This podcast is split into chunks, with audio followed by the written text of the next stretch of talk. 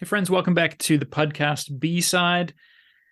This week, I don't even know what to say anymore. Like this month, this week, this episode is never what comes to my mind. This time, this time on the podcast B sides, we are unpacking a recent interview with Aundi Kolber.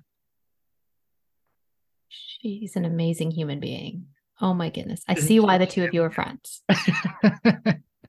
All makes sense now um when we when I was at her house in October, we both didn't feel like it was the first time we'd ever been in person together, but mm. it was the first time, and it was so funny, like walking into her house, and uh, you know, obviously, you know, give a hug and say hi and kind of exchange pleasantries, and then there's this pause, and she reached out and like g- held my my upper arm and was like, "You're real."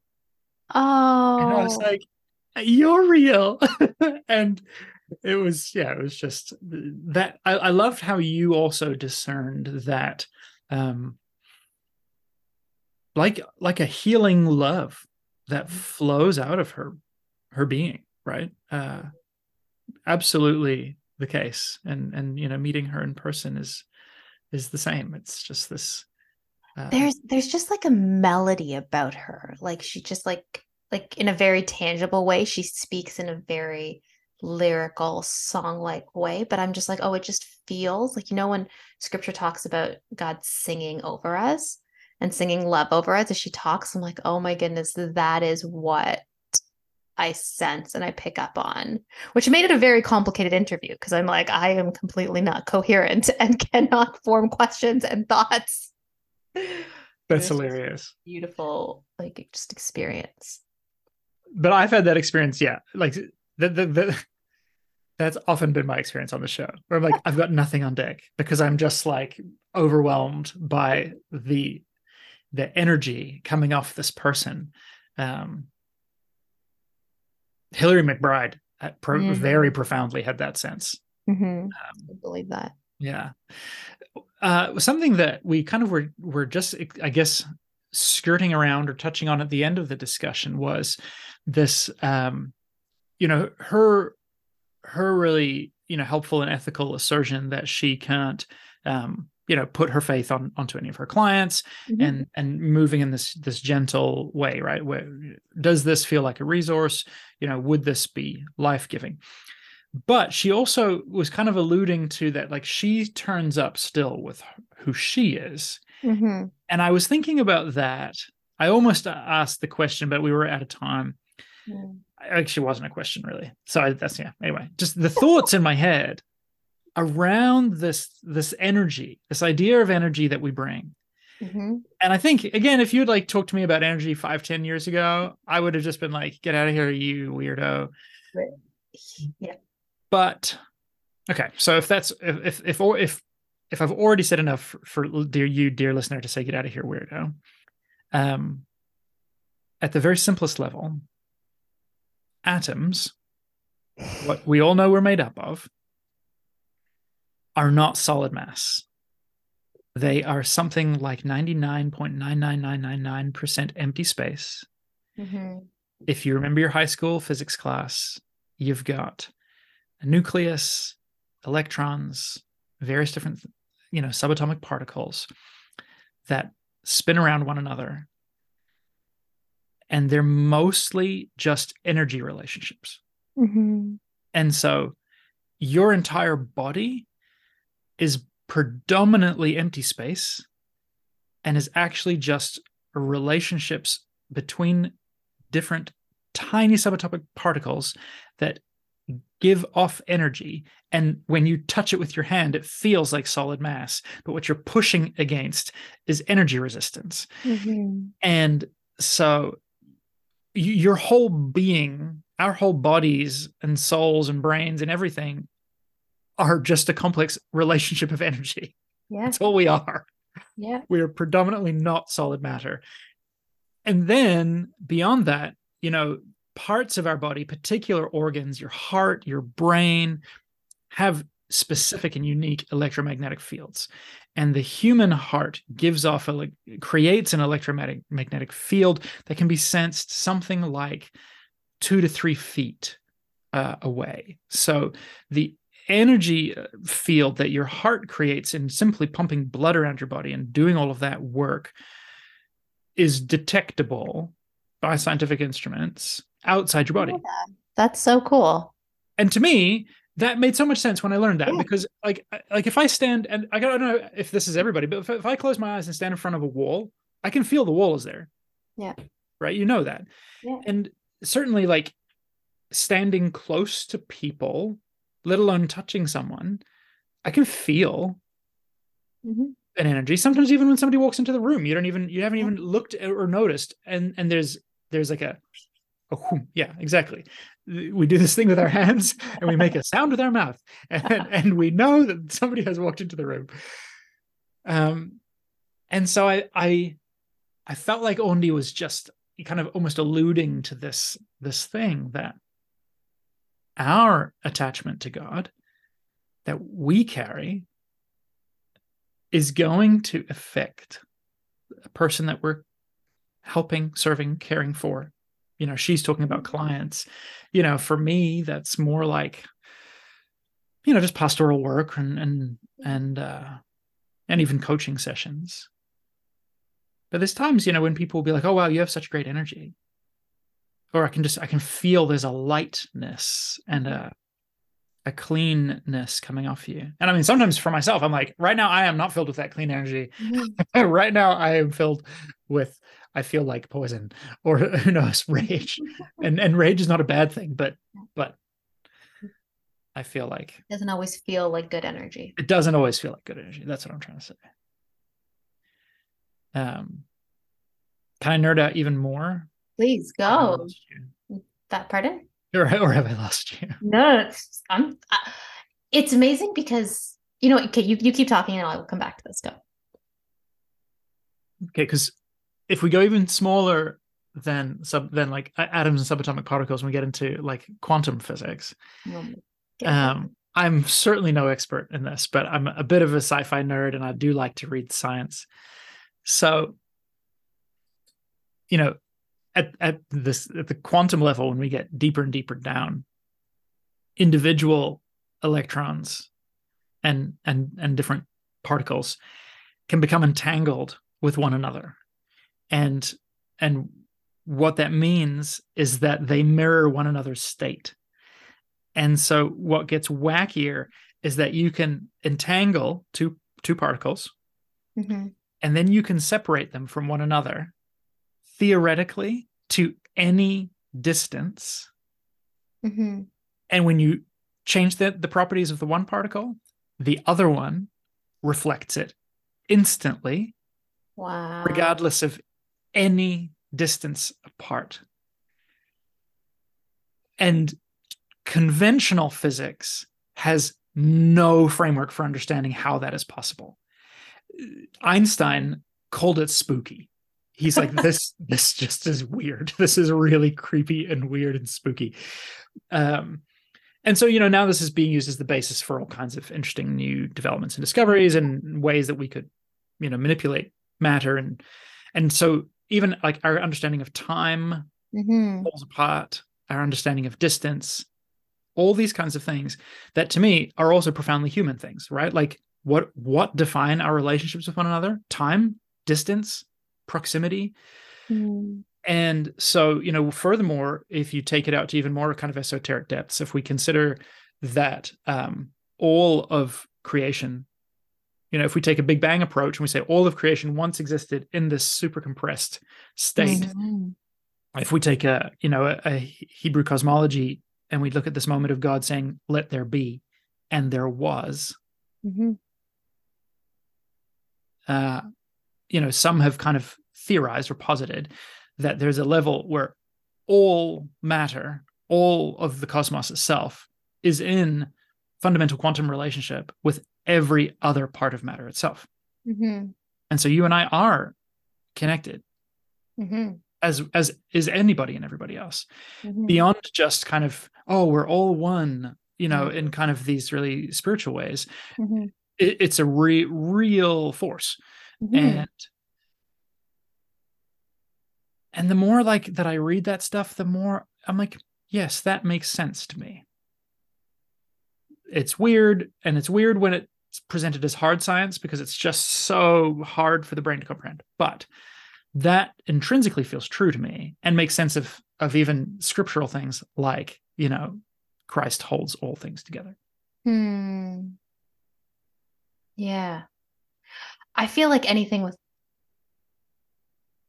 like hard science, like it's like, and so this is also not how my brain just naturally goes. So it's so mind boggling, but that's part of the beauty of it, right? Like if it's not meant to be a simplistic two plus two equals four. Um, but I think we actually see that play out like even on a more simple, simple quote unquote level. Like I think of twins, and so you're both grown and developed in the same little uterus, often sometimes in the same sac, right? Like if you're not in, um, if you're, oh my goodness, I'm losing my words. You're not fraternal. Fraternal. Thank you. Um, and how often can twins still know what's happening with the other twin and they can be on opposite sides of the world, Totally. right? Like they just were created in such close proximity that there is an enmeshment. Enmeshment sounds unhealthy, but there is an entanglement, right? And which is, or often how, like I, see- I feel like I read stories all the time of like two twins who were separated at birth and end up on similar trajectories in life because they had started in in such an entangled space. And so I think there's something, or when one twin dies and the Yeah. other knows the moment it's happened they can Yeah. just feel it and They later know. learn yeah. Um, and I think even when we look at our DNA, right? I cannot remember the stats, but I feel like it's 98% or something that we have the same percent DNA like shared between you and me, between you and me and a banana, between you like from there's so much correlation in our living natural world that makes absolute sense that if all particles were so close at one point that there would be similarities. I don't know how we got here. Well i was just thinking this is the, we got here because this is everything that was in my mind when Aundi was talking about i'm not going to push my faith onto my clients because that's unethical but i'm turning up with all of who i am. Mhm. and that that changes people. And i i wrote this i kind of came to this line of thinking um a few months back i was writing something for the practice company the practice co app. And it kind of it kind of hit me that you know someone else's wholeness is always provocative right like when when you encounter someone that's just really at peace with themselves Mhm. someone that is really present someone that is really um attuned to themselves and has done the work you know to grow in their enoughness their belovedness to own that you can tell there is something about that person. Hmm. like especially when when if you just think of the opposite right? When we're so used to people rushing people being busy people not being present people needing something from you people trying to manipulate you people trying to sort of like passive aggressively get something out of you. And when you encounter someone who needs nothing from you needs to prove nothing and is profoundly at peace with themselves it i find it always is very provocative. And i can almost feel this thing coming off of them. And it, it sometimes it provokes my insecurities because i'm like this person doesn't need me.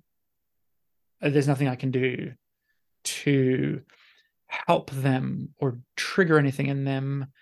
And oh what does that now mean about me? Hmm. now that's all my issues in terms of value coming from help. Mhm. but it's just fascinating to me that that that I think the the, the only thing we need to do to trigger a wholeness process in someone else is to sit in our own wholeness. The Hmm. more you move towards an embodied sense of enoughness, the more you provoke it in the world around you. I think, at least this is my very like esoteric Yeah. theory about life.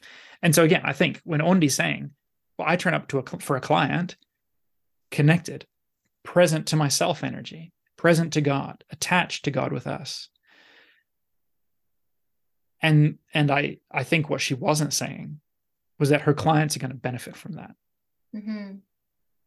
w- whether they believe in her god practice her spirituality or not that's what i was hearing and i think that's the deeper truth Yeah, I feel like on like a practical level, there's a part where I can show up in the world as myself, as a person who is a spiritual person. Like I think we're all spiritual beings, but a person who loves Jesus. Um, and whether you share that belief system or not, I can still live out of the fullness of that, right? Like I can still see the divine moving and working in your life. And we can be in, on different journeys in that right? And i but i do think you're also right. And i think especially for you and for me as empaths who pick up so strongly on what someone else is showing up with and where they are emotionally you're absolutely right where if she is showing up as her whole self which she so evidently does that itself is healing for the people that encounter her. Yeah. Yeah. I think that's i think that's going to be the way for it is for everybody Yeah. you and I just happen to be able to sense it. but Yeah. that dynamic is happening, right? Whether people can sense that's happening or not. You know, we know and again we we know this, I think, also from like uh a nervous system level, right? Where when you're spinning out, you know, um the right kind of gentle touch from another human being you know especially let's say like can bring you right back De-escalate, down yeah. into a safer space right? Especially if you've just had like a near death like a physical near death experience. You're panicking you're you're you're losing it. Maybe like i mean i as a child almost drowned on two different occasions. And you know and you're out of you're totally spun out Yeah. and you know somebody breathing with you. Yeah. Somebody's somebody's presence uh it, it gives you real resources Mm. that you need and can't reach Yeah. you know obviously you still have lungs obviously you still have a brain that can breathe and is breathing but you can't access those resources in the way that you need them no. when you've experienced those overwhelming cir- circumstances you and you and I have been talking about this, I think, especially in the last few weeks, just in terms of even parenting. I, I think in the framework of parenting often because I think it just simplifies like bigger ideas for me. Um, but when we are narrating or parroting to our children what we are seeing happen to them or helping them de-escalate, so often it's just mirroring to them a, like a coping strategy. It's probably the wrong, like, yeah, or a way to help them. Like, often part of my de-escalation strategy with my children is putting them in a position where they can mirror me de-escalating. The Mm. problem comes if I am escalated and then we just build on each other, right? Okay. But I think that you're so, like, yeah, there's just power in actually being able to you you can feed off each other. right and and as you pointed out that can go good and bad Yes. It can go either way, right? Uh, Dan Siegel talks about, you know, the parent, the child who's losing it, and the Mhm. parent who's losing it in return. Yeah. And he's like, it's like two lizards having a hissing match at each other. And you're both using the most primitive parts of your your brain because you've both interpreted the other person as the threat to your survival. Yeah. And I'm like, right, okay, not getting anywhere. I'm not getting anywhere. No. um it, it- it's like just like presence Yeah. presence is a resource and the and that the presence of human to human the presence of self Yeah. being present to ourselves the presence of the the real presence of god hmm Yeah. Okay. So this is really full circle for me. So I was saying in the interview that I just came back from a couple days away by myself.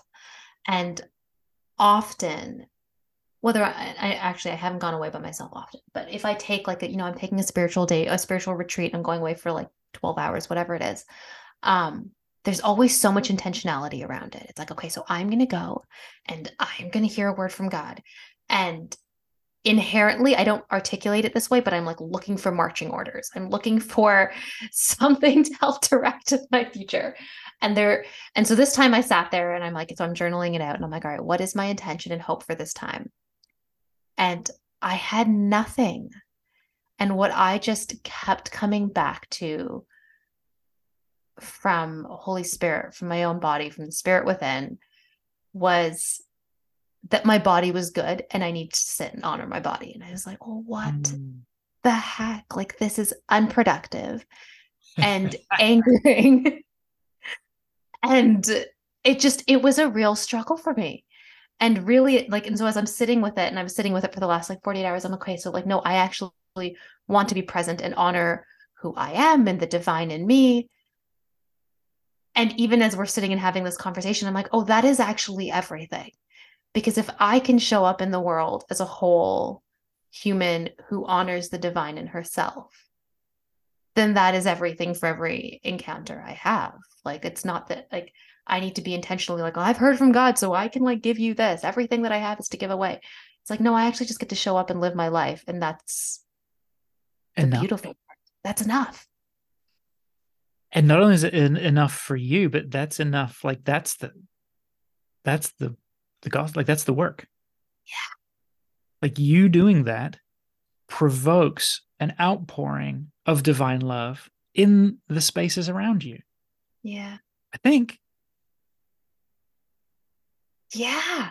Which i think we were just witness to that with Aundi right? Mm. where she just showed up as her and there was an absolute outpouring of divine love.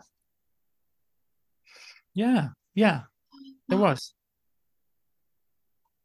it's interesting. So before Aundi got on the call, you and I were talking about how hard the last three years have been. And Aundi has a metaphor of honoring your container. And mm. actually, so one of the resources she gives us is to actually list what is in your container. And for some of us, it may be the pandemic, it may be your inner critic, it may be childhood trauma, it may be what, like, there is a myriad of things. And I had made like the comment of like, yes, there's all of that, but there's also just the to do list for today that feels to have my container at its capacity. Yes. Um,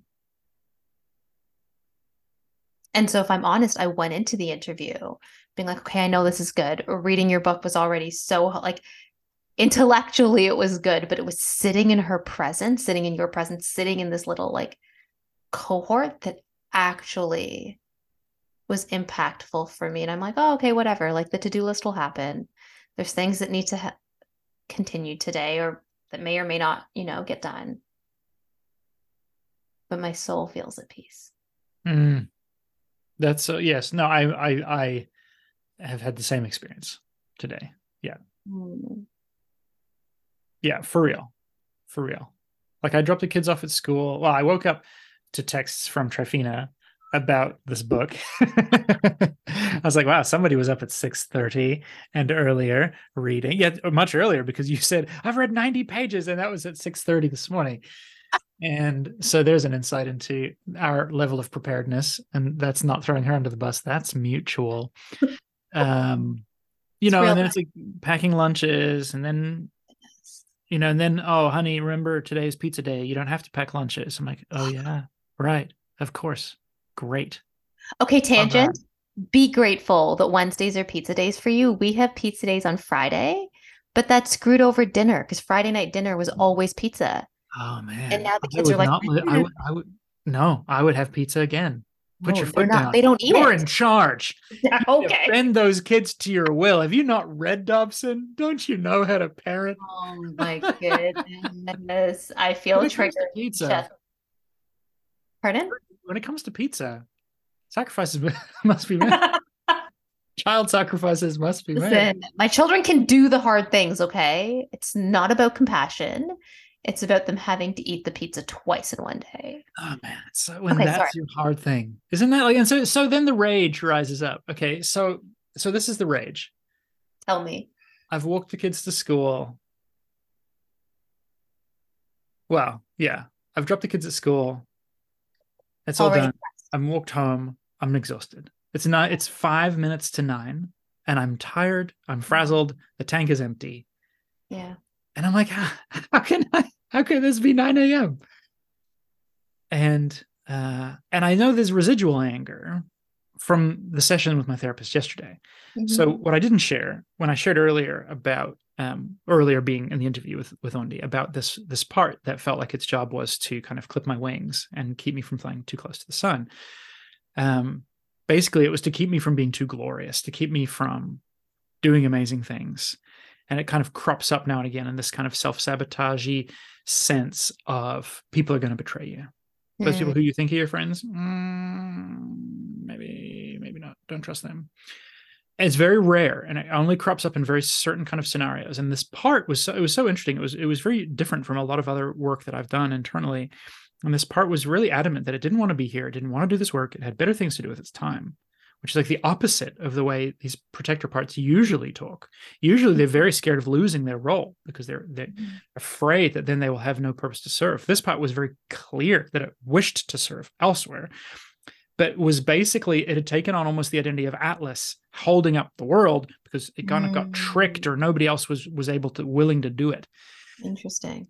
Well, as I worked through with that part, you know, and I didn't say this on air uh, because I know everybody in this cohort here kind of understands, but to the, to the listener, if you're not really understanding, part of that process is thanking that part for the work it's done. Mm-hmm. and using the compassionate curiosity of of the of the self the, the, the true you know high self spiritual self whatever you other adjectives you want to use to say thank you like i see that as an act of love i see that as an act of care and protection for for jonathan for me Mm-hmm. I want to thank you for that. And I, and I see what you've done. And I'd like to hear your story. And I believe that that was a heavy burden and a hard thing for you to do. Mm. And so honoring that part. And so that, that kind of medal ceremony that I mentioned came, it comes out of that, that mm-hmm. thanking, mm-hmm. honoring part, process. But that was not the only part that turned up. Halfway through the process, I got really angry. Hmm. And, uh, and another part began to run down this wing clipper and was was really like i hate this guy and mm. i hate what he does and i'm not a so you know we we're we're asking just okay thank you your opinion's valid too can you mm. give us mm-hmm. some space we'll come back to you so we we do the work with this you know primary presenting part at the end of the session we went back to connect with this this part that had been so pissed off and and its tone had completely changed.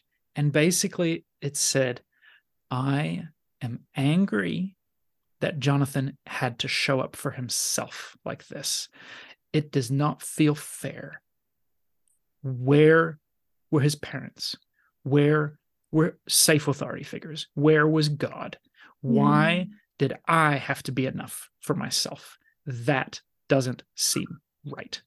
I feel that. Wow and and that was like i was like whoa the the strength of that the mm-hmm. the the moral character of that advocacy and that rage i don't know mm-hmm. that i'd ever quite tapped into that kind of anger before wow it was really interesting and you know similarly then we just turn to it again with validation you know and i find myself saying like yeah you're right you are absolutely right to be pissed off about that. You are absolutely right to to feel a sense of injustice at mm-hmm. the needs that were not met for you.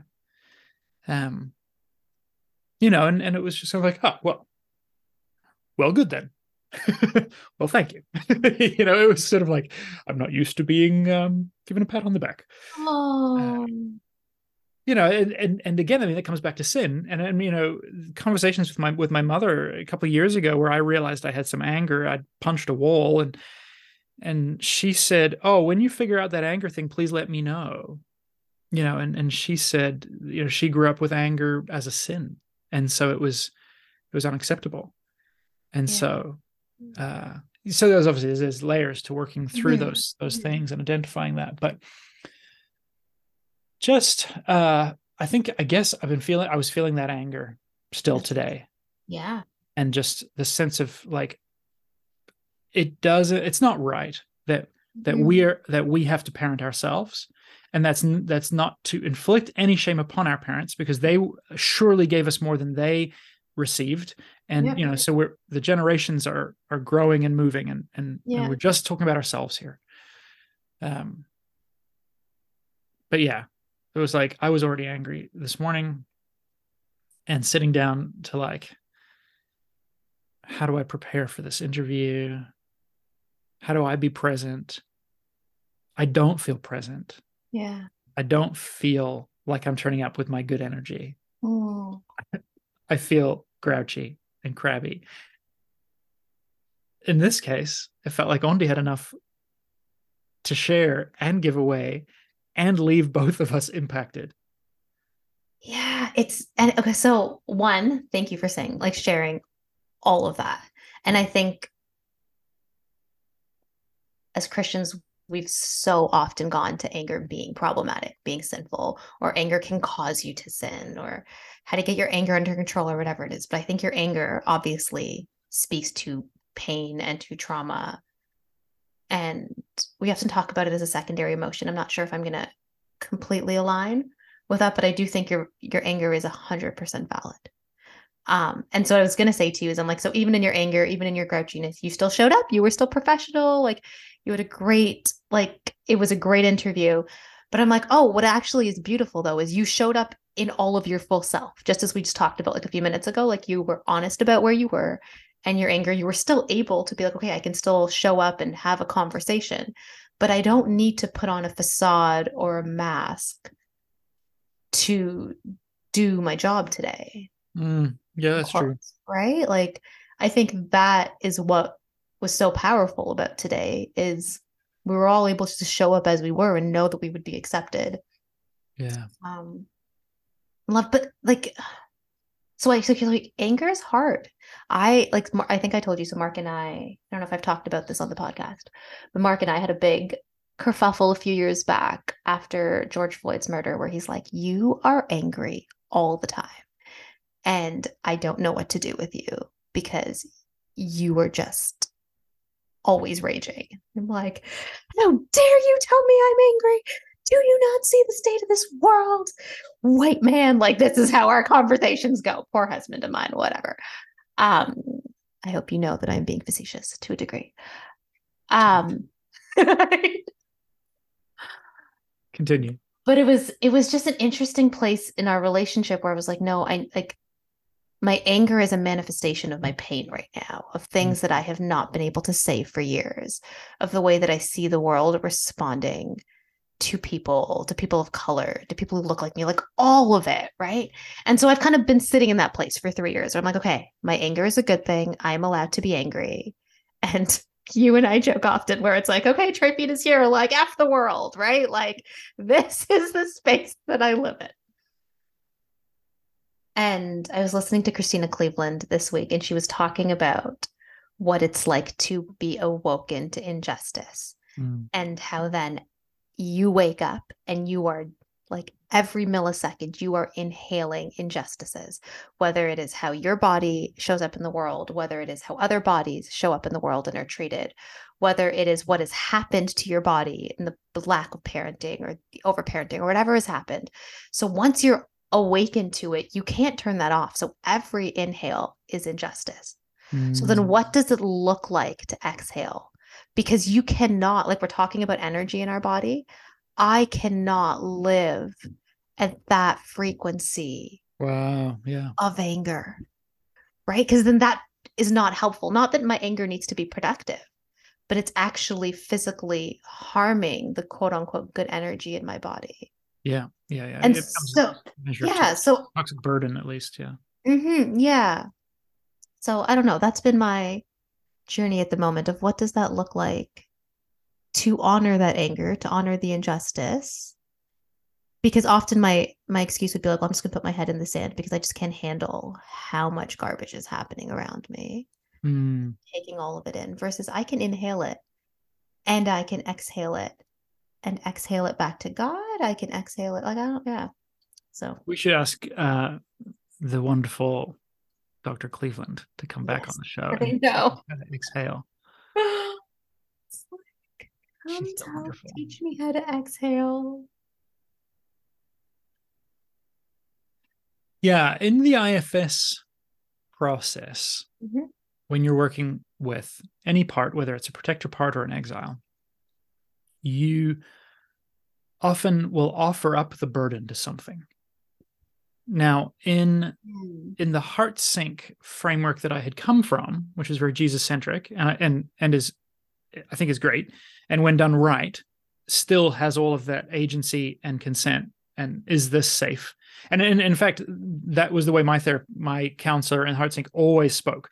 Would it, you know, does Jesus feel safe? Do you know is Jesus someone that you know as a figure of of love? And you know, so so just because it's Jesus centric doesn't have to mean that it's not also consent based.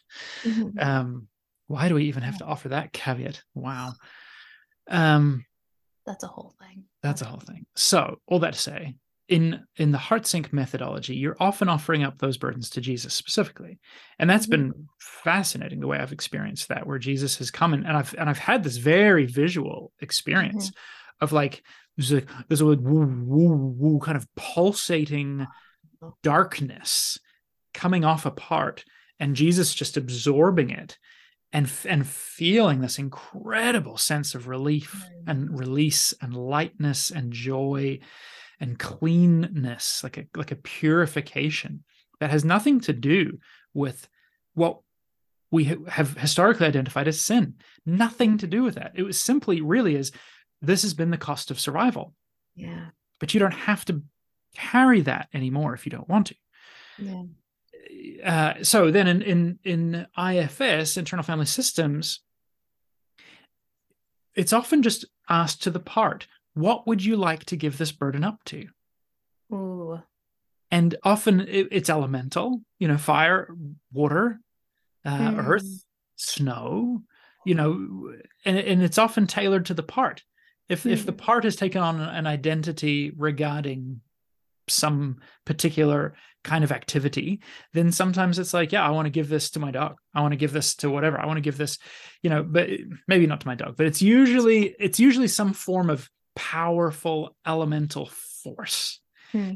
um i've experienced giving burdens to water i've experienced giving burdens to Mm. fire and and it's like it only has to make sense in your internal framework it doesn't have to make any objective sense to anybody else in the world Mm.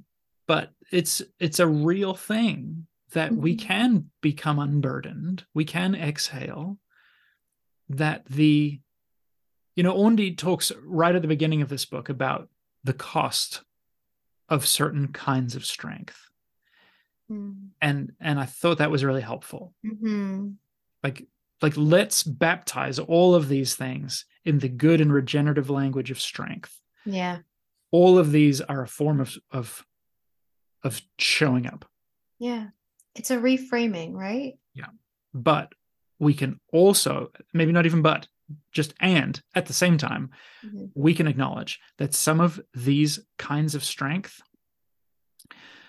are not sustainable Mm. some of these kinds of strength uh, have a downside cost and i mean we know that in, intrinsically like like if i've got to like she uses the example you know of, of, a, of a mother that suddenly summons the strength to lift a car you know Yeah. off their pinned child okay? Well lifting that car is not sustainable. Holding that car up is not as sustainable as putting a car on a jack.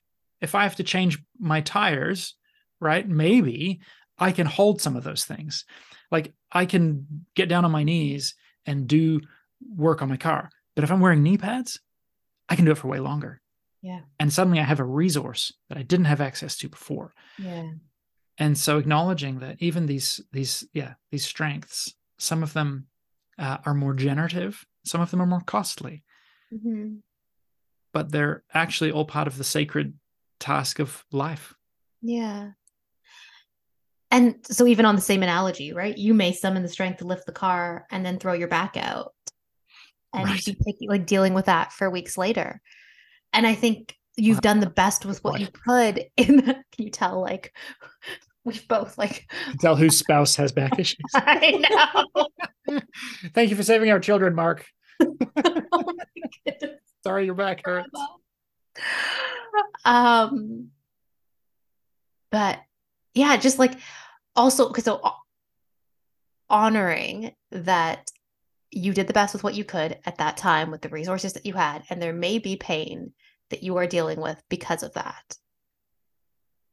Ah, but because you did the best of what you did, you saved yourself to a degree, right? Like when she talked about disassociation being a gift from God, because if you weren't able to disassociate, you would not survive in that moment. Oh man, that was hitting me hard. Yeah. When was she like, was like, So what would have happened if you didn't jump out of the way of that car? Yeah. Yeah. Like she didn't, she kind of just left it open. I guess she's so gentle. I it, it was hitting me. I was just like, death, death, death, death, dead, over and over, dead. yeah. But that's Yeah. not been our story. you said it. You're like, you would not be ali- alive. Yeah. I had to say it. Like I was like, I have to, I have to say Oh, it goodness. because it was hitting me so hard. Like God gave us these things. Mhm. Like, like I've been chewing on this for a little bit, but it's it's it's clearly still working its way down to my heart because every time I hear it, it's still kind of hitting me. Mhm. and Ryan uh, Ryan Kuja, who uh, is a also a mutual friend with, with Aundi, but who is on on Instagram and elsewhere. You should follow him, everybody. He's also a, a therapist, and you know he talks about having lived years, like most of his life, in a complete shutdown survival state Mhm. due to all kinds of events um, and things in his life and and issues in his body.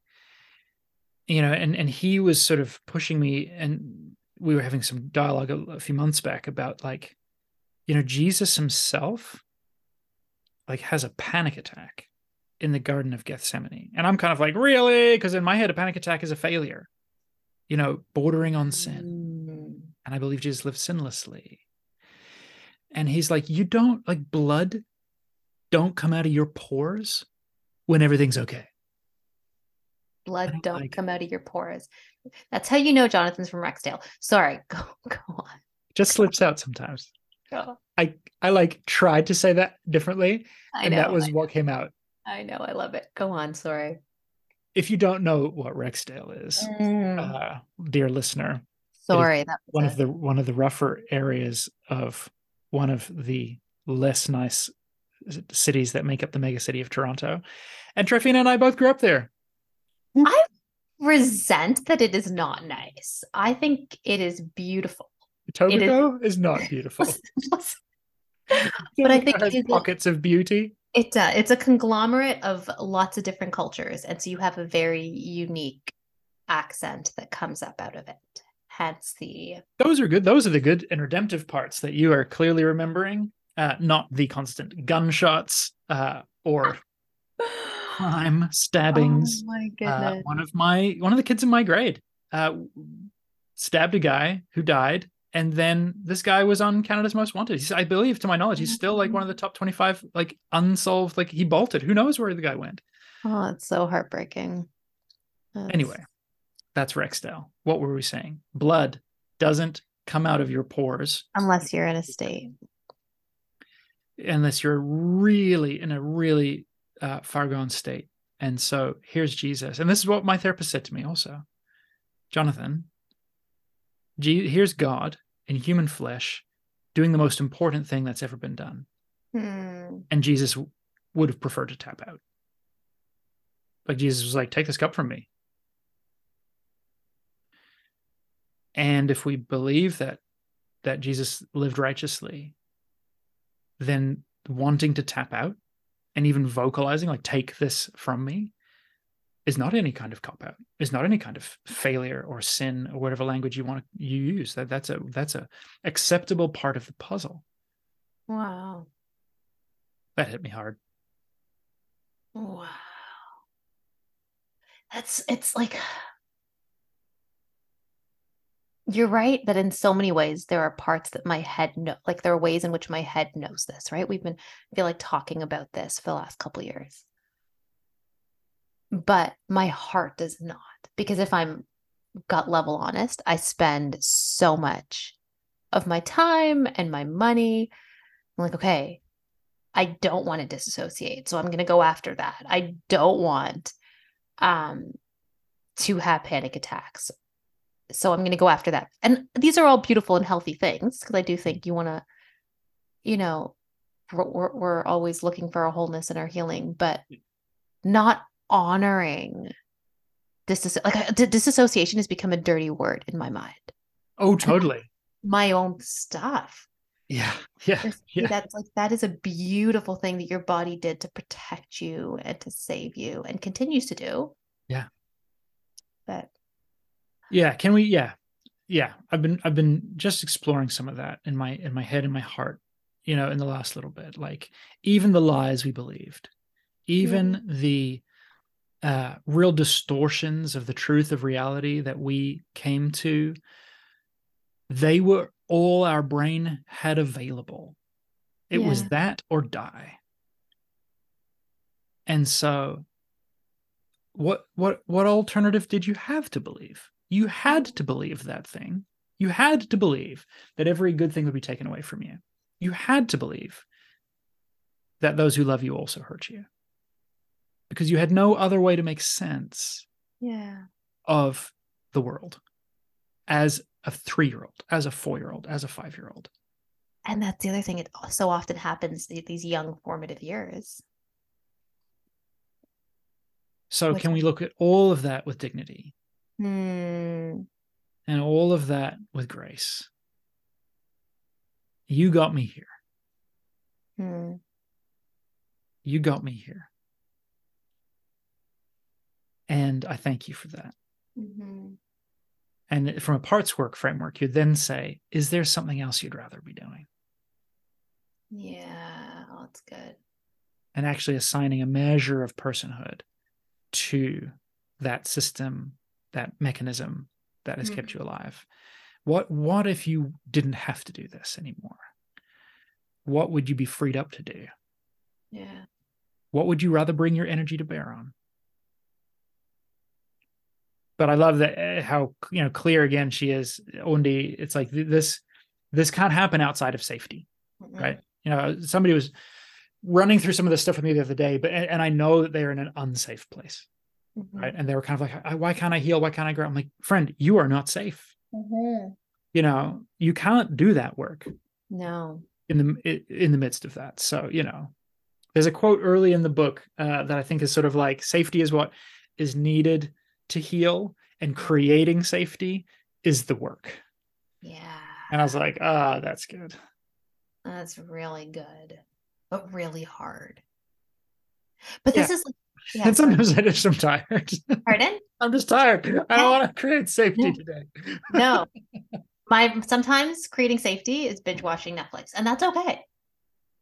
But you're right. You're right. Because if your if your prior pattern was to push yourself to productivity. Yeah. In fact, I had a very keen sense of that last this week, this week, Monday, with the whenever this now this is months later, with the with the strike that we had. And I'm, I'm and I had we and we had an extra kid, we had a neighbor's kid. It wasn't a strike. It was a protest. You're right. We were legally not allowed to strike. So don't yes, come right. at us, educational workers, because we know that you were not striking. No, you're right. We're 100% with you. We we really are. We're 100% with you. No sarcasm there. Um 100% with you. You people deserve way more than way more than what you're paid. Um I had the neighbor's kid came over as well because their their plans all fell through and so I've got mm-hmm. 5 kids that I'm working through online schooling in age from 13 down to 5. And I reached this point later in the day where everything was basically done. And I was like, I have been in such a hyper functioning mode all day mm-hmm. that if I don't forcefully mm-hmm. do something meaningless now with my time, mm-hmm. I'm going to keep functioning at this level. Yeah. At great personal cost. Yeah. And so I sat my ass down and I played video games.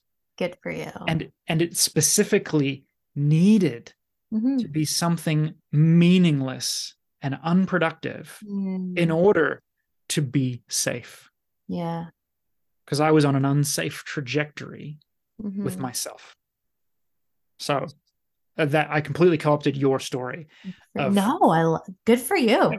I love it. I don't know where I was going, but I was going to say like circling back a few months when we had Holly Oxhandler on the show. Like I feel like you embraced that. You listened to your body as to when you needed to stop and you did something restful. Because we've talked about how even in our rest, we often try and make it productive. Like I can sometimes come over and use your sauna and be like, okay, this is like me trying to rest and meditate and clean my pores. And I'm like, why does this need to be productive? Why can I not just take a nap? Right. Like every, like, so for you to be like, no, we're to, I'm to intentionally do something that I can't even let productivity co opt is really powerful. Which is, okay, which is literally the point of Sabbath. the like the point of of Sabbath was unproductivity. Yeah. So so we can even look at God then mm. As a as a as commanding in mm. that biblical framework a period of unproductivity. Yeah. For our own damn sake. yeah. yeah. Create safety, children. Yeah. oh. Aye. Praise the Lord. Yeah. Wow. Okay, I feel like you and I can keep going, but we're going to go in circles. Thanks for listening, friends. Mm-hmm. Grace and peace to you. You know, meaningful closing remarks like uh, create safety, in your life and go and buy Aundi's books. mm-hmm. I was like, or maybe there don't need to be meaningful closing remarks. Like, yes, go buy. That's why I specifically yeah. said it in that tone of voice. Like, I love it. I love the sarcastic. Meaningful closing remarks and goodbye.